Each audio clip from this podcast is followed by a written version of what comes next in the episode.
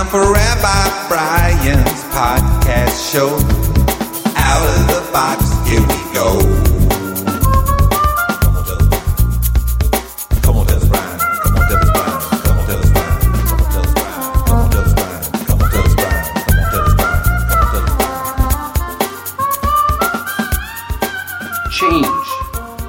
They say it's the only constant, which of course is ironic and paradoxical, but this is religion outside the box. We're good with paradoxical.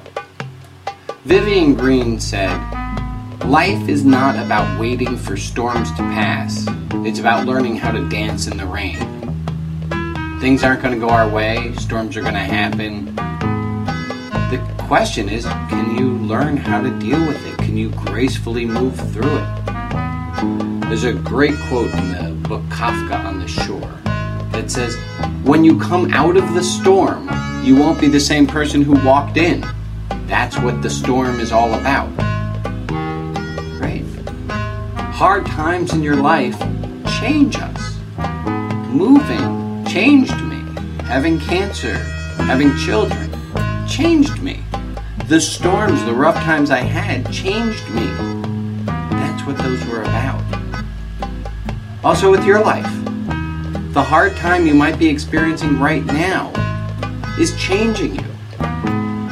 Sister Joan Chittister talks about unidirectional living, that we can't go back to how things were. But that's the beauty. Everything that changes us. The question is how adaptable we are. If you want to get scientific on it, that's Darwin. It's adaptability leads to survival. The more stagnant we are, the more certain we are, the more we want things to stay the same, the more troubles we have. And it's about going with the flow. I want to add one quote makes us live worse. It's A.H. Almaas, who says our conflicts, the difficult things, the problematic situations in our lives are not chance or haphazard, they are ours. They are specifically ours, designed by a part of us that loves us more than anything else. The part of us that loves us more than anything else has created roadblocks to lead us to ourselves.